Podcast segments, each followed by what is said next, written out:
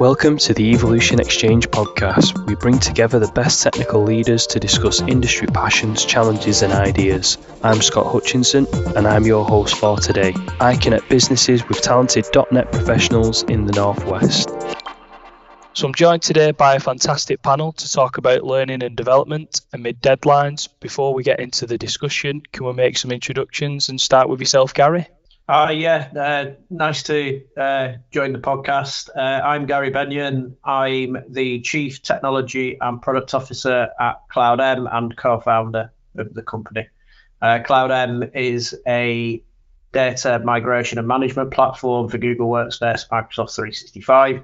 Uh, we formed the business in 2018, uh, and we're now up to uh, 100 people, an engineer, engineering team of around uh, 40. And James? Yep, I'm James Renshaw. Um, I'm the head of DevOps and UK development at Parkingeye. Um, uh, before that, I was the CTO at a business called The Modern Milkman. And finally, Arwel. Hey, I'm Arwel Griffith. I've been uh, head of engineering at Bright HR for a while now. it's been a long time. Uh, before that, I used to be at Lake Rooms and Waters, so I've done a tour of a bunch of Manchester places. Um, yeah, that's me. It's to be here. Thanks, everyone. And if we could move on to Gary's question. Uh, like with most tech companies at the moment, budgets aren't what they were. What are the most cost effective ways of facilitating learning and development? James? Well, it kind of depends, I suppose, on what you're trying to achieve at that point. If it's kind of um, general getting up to speed and understanding things, obviously there's a lot of stuff out there online. Um, and we've come out with COVID and the tech communities are getting back up again. Um, so uh, I'm, I'm very much trying to encourage my guys to kind of remember that, that they, they now exist again and um, get out there and start chatting and sharing knowledge because I think that's probably one of the best way. Yeah, I think it's one of the best ways of kind of getting people up to speed and work, realize what's going on in the world. Um, it's not all about paid for um, classroom learning or you know, um, subscriptions to site even even though that's not very expensive. Um, and yeah. And Arwel. Yeah, so I guess to reiterate, James, like you know, there's a whole bunch of really good community stuff going on at the moment. You know, it really is livening up after COVID. One thing that's really being kind of key is kind of supporting people in going to those, or giving them a buddy to go with. You know, those people who haven't been before, mm. who you might not be feeling very confident in in going to room full of strangers, right, and talking about uh, tech and things. So, you know, offering, hey, I'll come with you um, uh, for your first one. You know, that's been really important. Stuff that's kind of been cheap and quite effective for me is um, doing kind of watch-alongs in the office. You know, um, people are always kind of you know watching um, uh, presentations, you know, or things from conferences. Uh, so getting together in a room or online, you know, over Teams and sharing a video and then talking about it afterwards, and and it's kind of a nice kind of background atmosphere of you know introducing people to new ideas and um, getting them to engage with those with the people around them. That's been really effective for me. And would you like to add anything to that, Gary?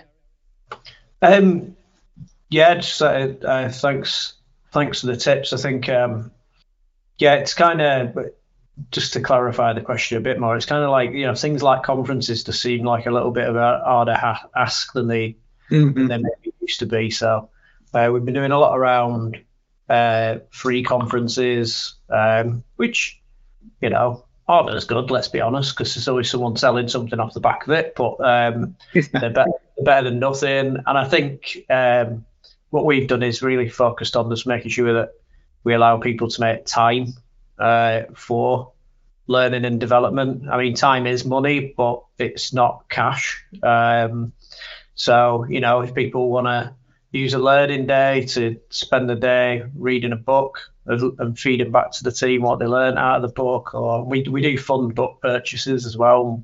We started a book club where there's a different book everybody read. The, the team will read who are in the book club once a month. Um, whether they're uh, using Blinkist or reading the whole book, uh, I'm not sure. But um, yeah, it's just getting creative, isn't it? Because it's not, um, yeah, it's not, it's not the free for all of training budgets that, uh, that that it used to be. That's how it feels, mm. anyway.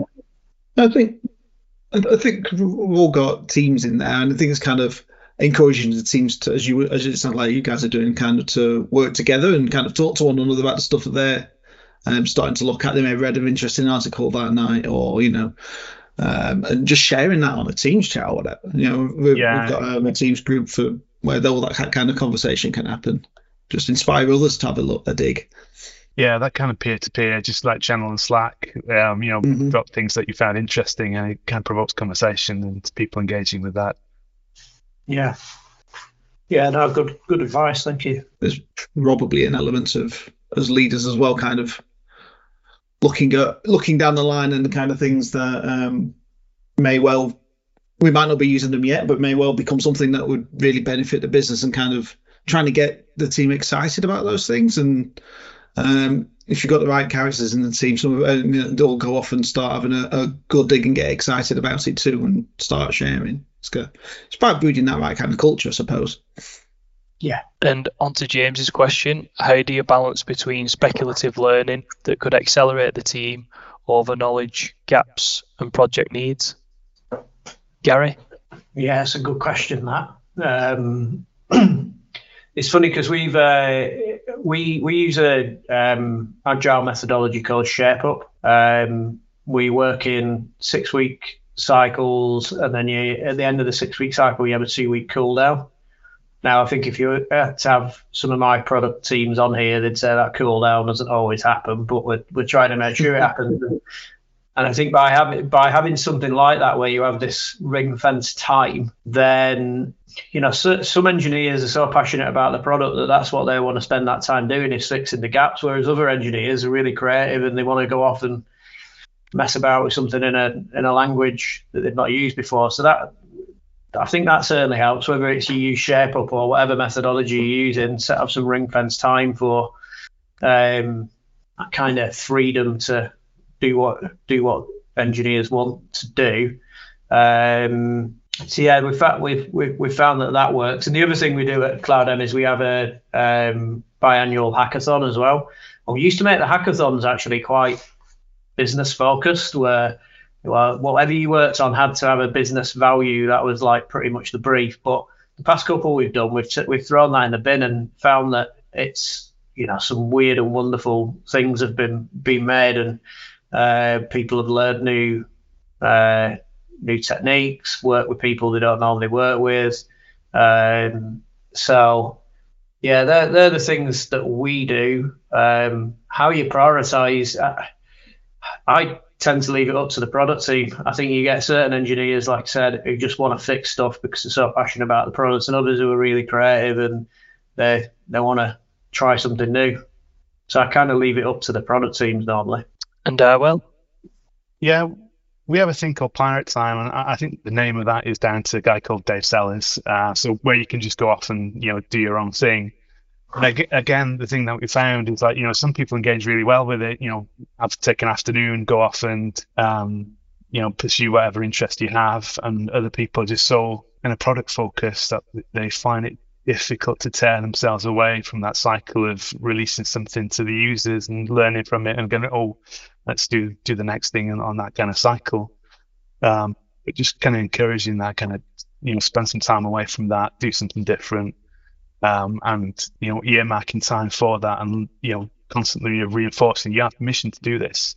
Um, you know you, you're not going to spend days and days doing it, but you, you can you, you've got permission to carve out time, take an afternoon or a day, um, you know, and let teams manage that themselves um, and have that kind of background, you know, reinforcement or that permission. This is a thing you can do and are encouraged to do, and we want to kind of shout about those things that you do do. And sometimes they, they've turned into products, right? They're you know these cool Mhm. little things have turned into into products that we now sell, um, and people can see that and, and the result of that. And, um, that's really great, but it is difficult getting a, a class of developer to engage with that, where they're so kind of focused on that kind of cycle of making a product. Uh, I guess that kind of will go into the question that I have, I guess. and James, would you like to add anything? Um, no, I think I, I think it's important that there is a balance there. I mean, it can be, um, what's the right word? I mean, it, you know, it can be tempting to just um, to kind of make uh, spend make sure that guys are spending time on stuff that you definitely know you're going to use because then you you you see that you can directly attribute that to, to, to some value, especially if you try to justify um, where where your engineering time is going at exec levels or whatever. um, if the you know it depends, you have to have a good relationship with the exec about um, what's going to happen in the future because. You know, if, if the if you haven't got a, a, reasonable amount of the team kind of looking ahead and coming in with new ideas when you're starting off a new feature or whatever, you go actually maybe the, this tech's out there now vastly improve over what we currently do. Um, so without that investment um, in looking at what's coming down the line, um, it can lead to um, kind of a stagnant product and actually ultimately long term so like lower agility of the team to to move and then you end up with a massive projects at some point to upgrade um, a refactor. So I think it, it's important to get that sort of balance right. And I think it's down as the um, the guys have said, it's kind of down to the characters in the team. Um, so um, yeah, so it's key for me, and um, I think again as leaders is kind of being encouraging people. It's good, you know. You're not in a box. You're not. You you might have been hired because of a particular skill set, but that doesn't mean it's the world of it's, it's IT. So um, that skill set, you know, as it was at the time you joined, was was a valid and maybe leading edge then two years three years down the line it isn't and we want to make sure that we've got a blend of those who are happy to um, be really good at a particular thing and those who, re- uh, who want to kind of spread their wings and look at all the tech and help enhance I suppose our teams and and and, and, and the way we do stuff um, yeah and I suppose when when you've managed to deliver a new feature or, or a new product, as you, as you mentioned, uh, well, do, does that enable you to go back to stakeholders and say, can, can we more, earmark more time for learning and development because of, of the success it's led to? Yeah, it does if you've been kind of restricted by a lot of stakeholders, right? Um, you know, what I found with kind of deadline driven um, things, it, it's kind of easy to figure out what you do need to learn and, and factor that into into that kind of deadline, right? Well, hey, we, we need to. I could think of a project where we had to uh, do some machine learning things, um, learn some Terraform before we could kind of get to where we wanted to. So it was really kind of easy mm-hmm. factoring those things in. So the team kind of did a bunch of learning, even though we had the deadline, because we needed those things for that product to be successful. Um, it's those more speculative things that are diff- more difficult to justify to a stakeholder, right? Of hey, why are you off in in this area learning this thing when there's no kind of clear need for it? And maybe after that kind of deadline or when you've delivered something is that conversation becomes easier right before you've got into into that next thing. Yeah, totally. And Arwel's question: How do you shift the focus of people and teams that have been almost too focused on product development be it because of deadline pressure or not, onto spending time on more learning and development activities. James? yeah, I mean, I think this is it's probably a bit of a cultural thing, this isn't it? Um, and and and and kind of also the, the sort of business you are. I mean, if you're in a um, kind of a more a client uh, more like agency style business, then obviously you, will be going around doing you know, potentially looking at all sorts of different systems and kind of sort of like hopefully if you're moving folks across different products, then you kind of break that cycle a bit. Um, for us, um, we're we're not that. we have we, we build our internal platform, so I mean, it is easy for people to um, kind of get stuck in the mindset of what their inter- internal platforms are. Um, and yeah, I think it is important to pull people's heads out um, and look wider because um, you you know it's important that we in, invest in our guys and um, you know if we have a we have a team full of who know you know just to know the tech that we currently use um, or the ways or even not just the tech kind of the processes and you know everything else around the engineering function. They know, you know this is the way we do it so that's the way we do it. And I know how we do it. And I can be really good at doing that um, but it isn't necessarily going to be the thing which is right for the business long term. It's right for now. It's right for this week. It might not be right for six months' time. Um, so it, it just kind of hark back to that a little bit on that last question, I suppose. It's, a, it's, um, it's important that people we do have a, um, a good mix of people who are able and wanting to um, look forward and uh, given the time and allowed to take some risks, I suppose. I mean, some, you know, some, you know, a lot of learning is done through doing and making mistakes. Um, and you know, if you're in, in a as you're there in normal delivery, you know, it can be quite it can be quite risk averse. Let's just do it the way we've always done it because we sort of know that works, even though there is clearly now something out there which would be a better approach, but it feels more risky. So I suppose again, as um, leaders, it's up to us to kind of try and create environments where people feel that they can um, you know, suggesting new ways, and we can um, um, take some risks um, in the in the hopes of um, better what we're doing. And Gary, yeah, I can resonate with a lot of what James has, has said there. Um, I think yeah, it's down it's it's down to leadership and culture initially. So it's um, really encouraging that innovation um, and that mindset uh, from yourself as a leader and then in your managers and your management team so it becomes something that is is a bit of a muscle memory default behavior for for people. Um, how do you do that? I'm asking myself that question. Um, i think it's making things seem interesting and exciting. Um, that's the way that you present them and um, you know, get the teams to engage in them because you know we all know that quite a lot of software engineers are quite introverted people. They're not uh, always the more forthcoming in in something that's aside from what they normally do. Um, I mentioned it earlier. Our our, our hackathon has has become a, a thing that everybody's used to. It encourages innovation. Um, so you know things like that because you know, and I I kind of as the leader of the team promote that so that people can see, look, this guy's saying that he wants us to spend time doing this, and I think that helps uh, promote that behaviour. Um, I think um, carving out time again, just making because everybody's busy, so it's okay saying all this stuff, but then again, as a leader, making sure that there is time set aside to do this stuff because um, it's all, it's all well and good promoting it, but if people are constantly nose to the grind, grindstone building features, uh, they're never to do it. Um, and I, I, was trying, I was thinking to James's answer, thinking, what the hell am I going to add here? And um, the only other thing I could think, which is, I think it's about um, your really important thing is building a relationship with your sales leadership and commercial leadership, so that you you've got a bit more of a forward view of what's coming, um, and then you're a little bit less reactive, uh, which means that you know if you know, for example, there's a piece of work in the pipeline in six months' time and you're sat there as a technology team thinking, well, actually, if we start that earlier, we could do it in X technology. Um, then the more forward planning you've got, the more that you can facilitate that because we all know that if you get something last minute, you're going to default to the technology that you've always used um, because it'll be quicker. Um, so yeah, it's like making sure you're really plugged into the the, the strategy of particularly in our business, it'd be the commercial team um, of, of, what they're trying to achieve.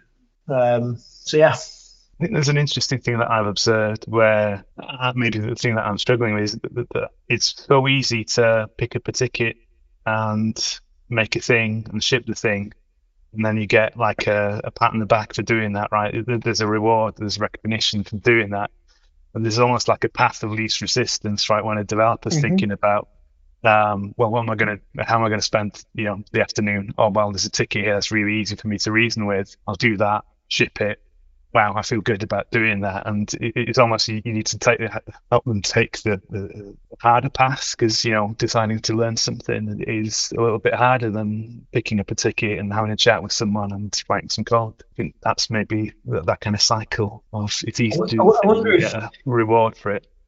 I wonder if an approach might be to kind of I don't know, reward people who take an innovative rep- approach on a regular basis. Uh, yeah, you've got to shout those out, right? Yeah, it's part of like, I mean, it's part of whatever agile methodology you're using. Maybe at the end of whatever cycles you work in, there's some kind of recognition, even if it's, you know, just recognition. Um, and it'd start to encourage people to do it. I mean, we don't do that, but I mean, listen to what you're saying there. Well, it, might be something we try that as well, actually.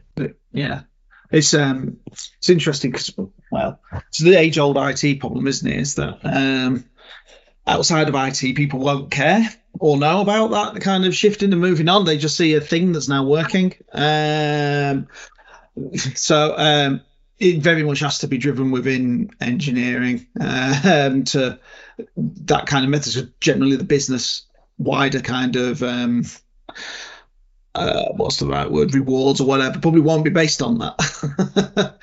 um, they're both going to be based on delivery and and such. But um, so yeah, um, we all know that you know, if we don't innovate or or uh, keep on top of things, um, then it's going to cause long term issues down the line. So. It's, um, yeah, it's definitely for us to get that balance, and as you say, absolutely need to be um, kind of shouting out and um, giving recognition for those who are um, contributing in in more than it's hard to say in, it in more than just a delivery, but um, feels a bit alien. But yeah, more than just delivery. And uh, a question I'd like to add to everyone is I'm I'm not aware of everybody's individual circumstances during COVID, and it was quite some time ago. But one of the key things about the furlough scheme was staff was um, unable to, to carry on training, although they weren't working. And did did any of you yourselves or your organisations you, utilise that time for that? Um, I was, I suppose, in a fortunate position in the um, that the um, COVID was um, a good thing for the business I was in at the time. So we were, we actually went through a growth spurt. There was nobody being furloughed at all. We were hiring. Um, so we, we didn't get that particular um, benefit. Um, I don't know about the other guys. Huh? Yeah, same, same here. We, um, yeah, we didn't have to furlough any employees, so um, wasn't really a, a, an issue for us. There was a big shift to people wanting to move to uh, Microsoft 365, for example, and our software facilitates that. So we were quite busy. But we were in an interesting position because we do HR software, and you know, um, so we weren't really sure as to what the market was going to be like. You know, you know, businesses shut down. Do they even need anything off us? Um, so we furloughed a bunch of people, but we the, the, the, those of us that remained were busy making software for people to manage their furloughed staff and all that. So they're moving really quick. Um, we didn't do anything particularly with those people that were off. We kind of left them to their own devices. You know, we'd call in and, and check up on them and make sure that, that you know we intended to, to get them back in at some point. Um, we let them manage their own time and you know and um, if they wanted to kind of focus on learning, which some did, um, we let them you know manage that themselves and uh, didn't really um, try and dictate to people uh, what they should be doing. I mean, I mean, I, yeah, we weren't in that position as a company, but obviously did talk to engineers who had been in that position, and uh, and on the know, maybe a bit too easy just to say this, but the, the good ones are the ones who are already passionate and really see it as an opportunity. Well, okay, cool. I've now got some time to really start playing and and try some cool new stuff. Um, so I, I it, for for for those guys, I don't think there'd be much need for the um for, for the for their company at the time to really motivate them to that. It, would be something that would probably be quite keen to get into anyhow. But yeah, so one of our one of our guys that were furloughed, he started doing a machine learning masters, right? Um, yeah. You know, we used that time uh, to to pick up a new skill. Yeah. I had a brief sabbatical out of tech recruitment during that time in construction, so we was quite busy too, and we was we was utilising Bright HR system, so we we were still going. yeah, we were we were building things frantically, just trying to kind of um, help businesses through that period. Right, it was it was almost um, the ideal for us in terms of being agile and being able to iterate quickly to solve actual problems that businesses were having in that period. It was really rewarding, you know, and having like a super clear mission as to how we can help people. That really helped focus us on on what we should be doing. Before we end the podcast, I'd like to say thanks so much to all our guests today for sharing their thoughts in today's conversation. Once again, our guests on today's podcast have been Gary Bennion of Haiilo, James Renshaw of Parkingeye, and Arwel Griffith of Bright HR.